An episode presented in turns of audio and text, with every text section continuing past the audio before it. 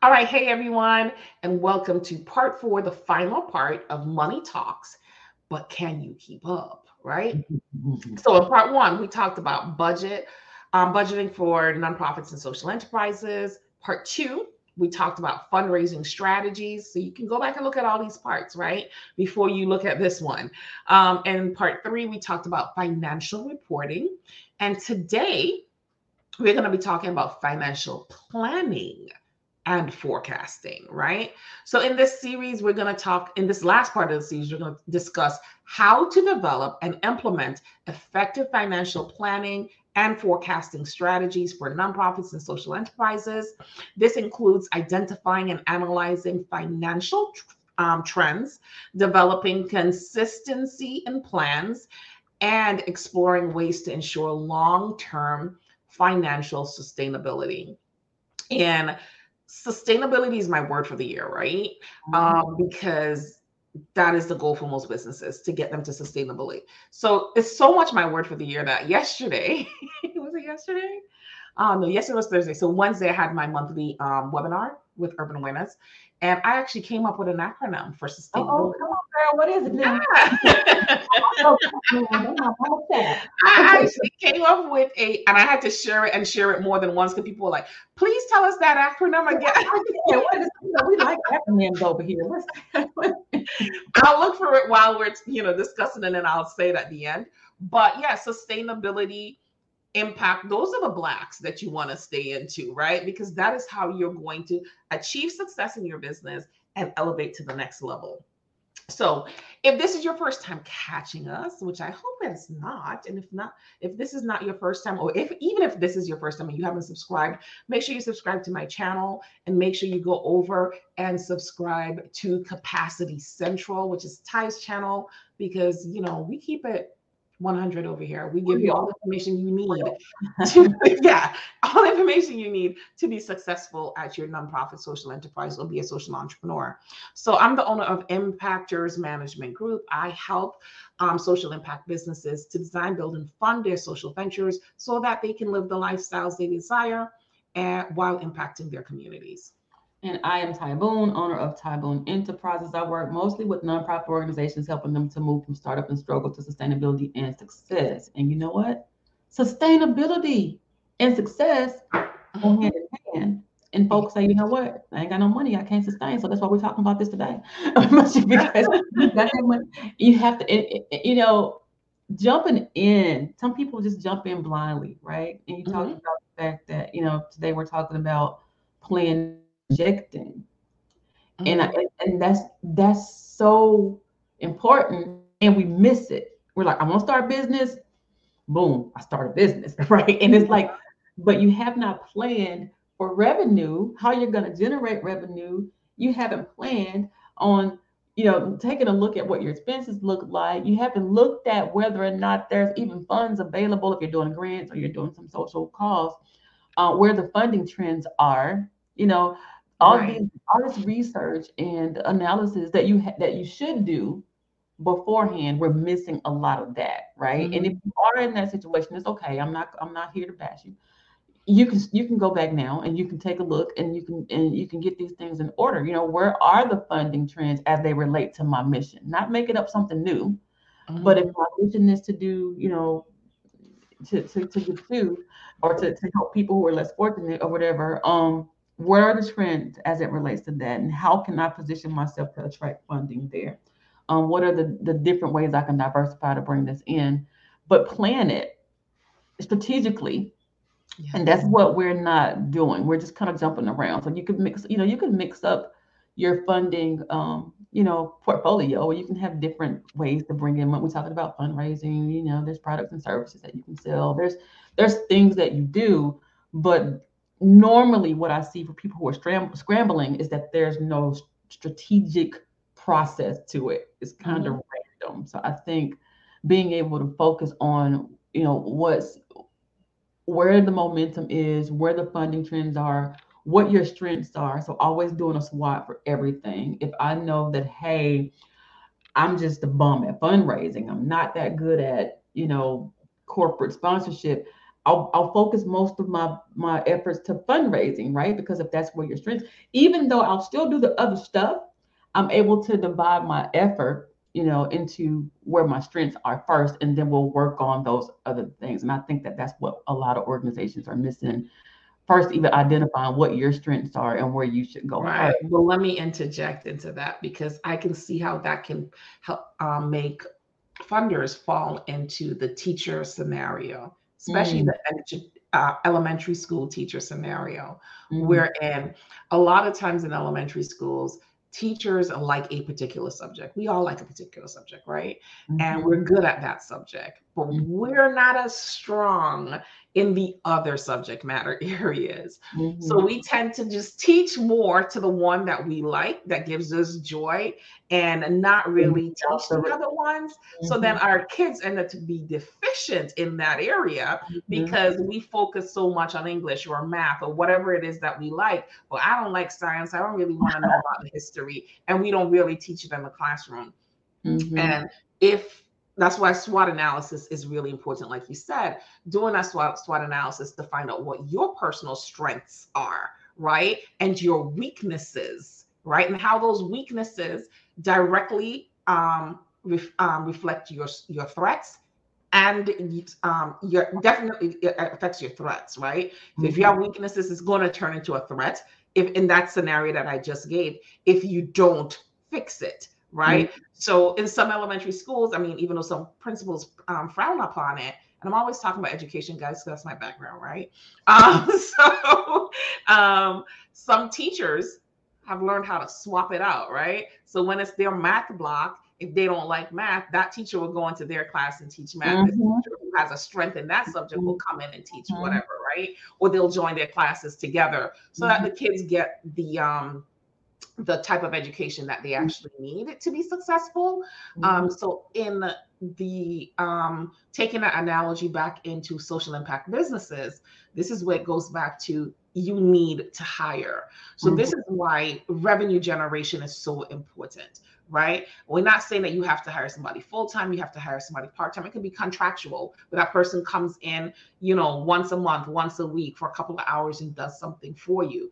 But this is why revenue generation is super, super important. Just like this week alone, I think I've spoken to at least 10 people about grant writing. And my mm-hmm. conversations when it comes to grant, when people um, reach out to me for grant writing, is always, I cannot guarantee you a grant Mm-hmm. They're not guaranteed. I can guarantee you that I will write you a grant that is fundable, right? That gives you the best chance to be funded by the grantor, but I am not the one distributing the money. I don't know. Some grantors already have who they want to give their money to, and the grant process is just a formality, mm-hmm. right? So I say that to say this when we're looking at financial planning, grants is only a percentage of the bucket of monies that you expect to make in that year to create the budget. That's the first thing we talked about. You have to create the budget. That's part of financial planning, right? Mm-hmm. Determining all of the different sources that you're going to have money coming into the organization. We know about all the expenses. Expenses are just going to be expenses. They're going to be there right? They're not mm-hmm. going random. And your roof calling, and then like, oh, I didn't, I didn't know the roof was going to cave in today, so we got right. right. You know, just like the other day, I came back from vacation, and under my kitchen sink was um was leaking. I'm like, what? How? and I realized there was a pipe um loose, and I tried to fix it myself, but I'm no plumber, right? Mm-hmm. It just wasn't working. I called the plumber out. Literally, it was just repairing the piece that needs to be screwed on. That was all that needed to be done. That was four hundred dollars. That ain't what you do, right? That's no. what. so I had to pay. He was like, "Are you okay with that?" I said, "Dude, I have no um, recourse, but not to be okay with it because I can't do it myself." I ain't getting on the so I have my, I'm not going to use my kitchen sink at all or mm-hmm. I'm gonna have to pay you the four hundred dollars because mm-hmm. that's what you do. So when you leave, I expect that I will have no leak, right? And I can mm-hmm. now utilize my kitchen sink again. So mm-hmm. Yeah, but planning, like planning for those rainy days. forecasting what monies can possibly come from different ventures. You know, like if you're not good with fundraising, and I, I was just telling people this um, in my group yesterday, know what you're good at and know what you're not good at. So if you are not a personable person, you don't like people. Mm-hmm. I don't really like people. I keep saying that, right? but like I don't. But I have learned to be a chameleon for my business. So when I am put into social settings, I can act like I like people and I can socialize and um and be personable at that point in time. When I mm. come home and I close my door, I don't even want to talk to people most of the time. Okay. I just like like most of the time I'm zoomed out. Like I would prefer to get on Zoom and not have to show my face. Mm-hmm. I just want to talk to you if I have to, but I don't want to show my face because that's a whole nother level of interaction. You know what I mean? But my, I digress. so. My 13 year old asked me, he's Mom, do you have a multiple personality disorder? And I'm like, Probably. My daughter says the same thing. She goes, if people only know that your your chipper voice is a fake voice, they would she goes, because that's not how you talk. I'm like, I know. How you talk. You don't know that. yeah, I mean, but now you do. Now you do. Now you do. Not everybody knows because we. Kind of I know, right? This is not how I speak on um most cases. Like my voice is usually not this high. This is my YouTube voice, right? This is my present one, right? Everybody has a YouTube voice. Yeah, but this is not. If you heard me talk in real life, this amen. This is not it. No, and I'm usually not this smiley either.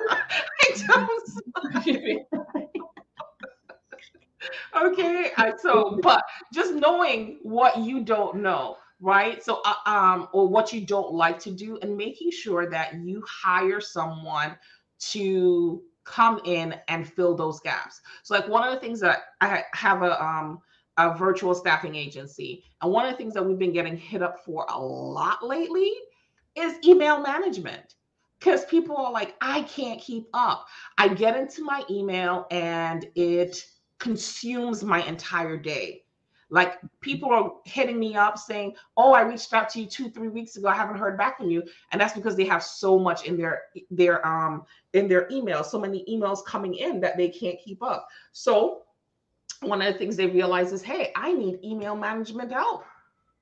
Right. So if that's an area, I don't like to, to check my emails either. That's why I have an assistant, right? Because I can go down a rabbit hole with emails and then I came up with a formula for helping me with that, where I don't check my emails on most days until 11 o'clock. And then I mm-hmm. check it again at four o'clock. So if mm-hmm. I don't, I'm not a brain surgeon, I'm not a heart surgeon. So there are no emergencies over here. Right. so there are no emergencies. I can't help you if you have an emergency situation. So mm-hmm. whatever it is that's going on with a client, I will check you at 11. I check you again at four. you know, so that's, that's kind of it. But with financial planning again and forecasting, because I know we're going down a rabbit hole right now, right? So with financial planning and forecasting, it is about doing that SWOT analysis, knowing your strengths and weaknesses, and putting realistic goals together that align with your mission and your values and the potential revenue streams that you can bring into the organization. Mm-hmm. Realistic. And you mentioned earlier, you know, about grants and they're on there's just a, this small amount of it. People want to put those to the top. And I, you know, a, a lot of times I think people do that because they think that grants are easy and free and readily available. And they're like, I'm just gonna get a grant and we're gonna take care of this. And then they find out that that's not the thing, and then they get frustrated and want to give up on their businesses because that's not it on a hierarchy of, of funding possibilities, your grant should be at the bottom because they're subjective. Um, you have no control over that. So once they leave your desk or your computer or whatever, they're going to la la land for somebody who probably doesn't know you to judge you. right. And, and and there's competition, right? You have you have 500 grant applications and we're going to give out three awards. And it doesn't really mean that your organization is a wreck. It means that, hey, we ain't got no more money or we already know who we're going to give money to. So you want to you want to spend some time, and again, like Tracy said, you might want to you know hire somebody to write grants for you, whatever. Um, but you want to spend some time doing things that you have more control over, mm-hmm. like your, you know, building relationships so that you could get sponsorships and that you could fundraise, um, developing products and services that you could sell and you can position because those things are more in your control. Right. You know, I, I So let's just reiterate for those people who don't understand that being a nonprofit does not mean that you can't generate income. Mhm.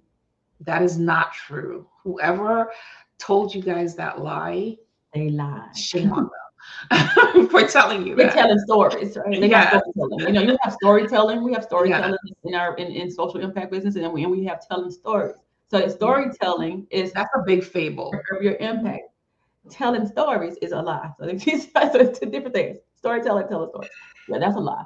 Um, and I and I think that's where people are lost because they're thinking that they the only thing they could do is get a grant. Let's get a grant. And they Mhm. sulk because they're not getting grant funded, not even understanding that you know funders want to see diverse revenue streams. Funders want to see that you know how to make money and that you know how to take care of your programs and services, even if they weren't supporting you. Because mm-hmm. what happens when their grant is gone? Do you fire your mm-hmm. folk? Do you not have the program anymore? So they want to know that you are doing some things that are that's gonna move your or sustain your organization with or Yeah. without. Yeah. And that's it for me. I don't have any other anything else I want to talk about. That's Well, it. So that is right. the only- okay. If you guys have any questions, please make sure to drop them in the comment box below. Go on over and like Ty's um, YouTube page. It's Capacity Central. Um, she does does great interviews over there with people who have gotten millions and millions of dollars for their organizations, and you can get some great tips from that. Um, so until next time, guys. Bye.